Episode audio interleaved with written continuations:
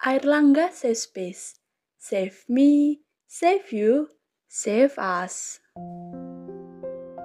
Manusia memang makhluk paling dinamis di muka bumi. Bagaimana tidak? Ia bergerak dari tempat ke tempat, waktu ke waktu, kejadian demi kejadian. Hampir tidak pernah berhenti. Kamu, aku, kita rasanya seperti dipaksa untuk berjalan. Tidak peduli patah kaki atau cedera hingga hampir mati. Lalu setelah semua itu, apakah waktu barang sekali saja pernah sedikit berbaik hati menanyakan keadaanmu? Seperti, apa hari ini masih cukup energi untuk bertahan dan memulai lagi?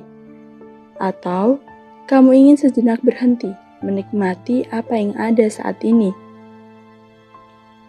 Rasanya hidup gak pernah ya menawarkan pertanyaan tentang siap atau tidak. Begitu pula merelakan.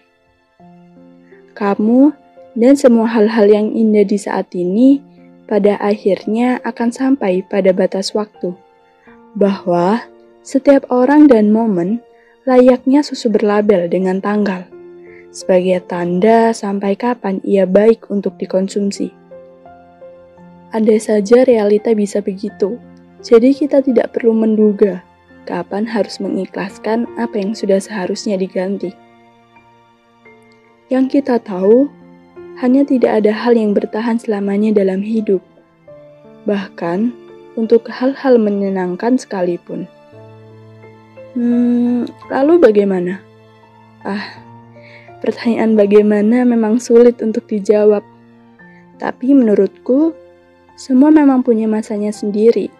Beberapa orang hadir hanya sebagai pelajaran yang berharga, lalu pergi saat tugasnya selesai.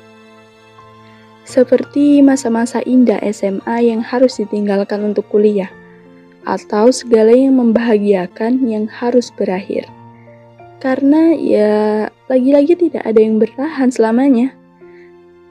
Tapi hidup tidak pernah menawarkan satu kesempatan saja untuk menjadi bahagia, bukan? Bahwa merelakan hal-hal baik yang sudah seharusnya selesai membawa kita pada hal-hal baik lainnya. Di depan sana aku percaya bahwa banyak sekali hal yang bisa kita pilih sebagai alasan untuk menjadi berbahagia. Di depan sana, akan banyak kejutan dan jawaban bagaimana hidup berjalan dengan caranya. Dan menjadi manusia dengan hati selapang samudra adalah pilihan terbaik untuk menjalaninya. Terima kasih sudah mendengarkan dan sampai jumpa di podcast selanjutnya. Karena kamu aman di sini, di Erlangga Safe Space.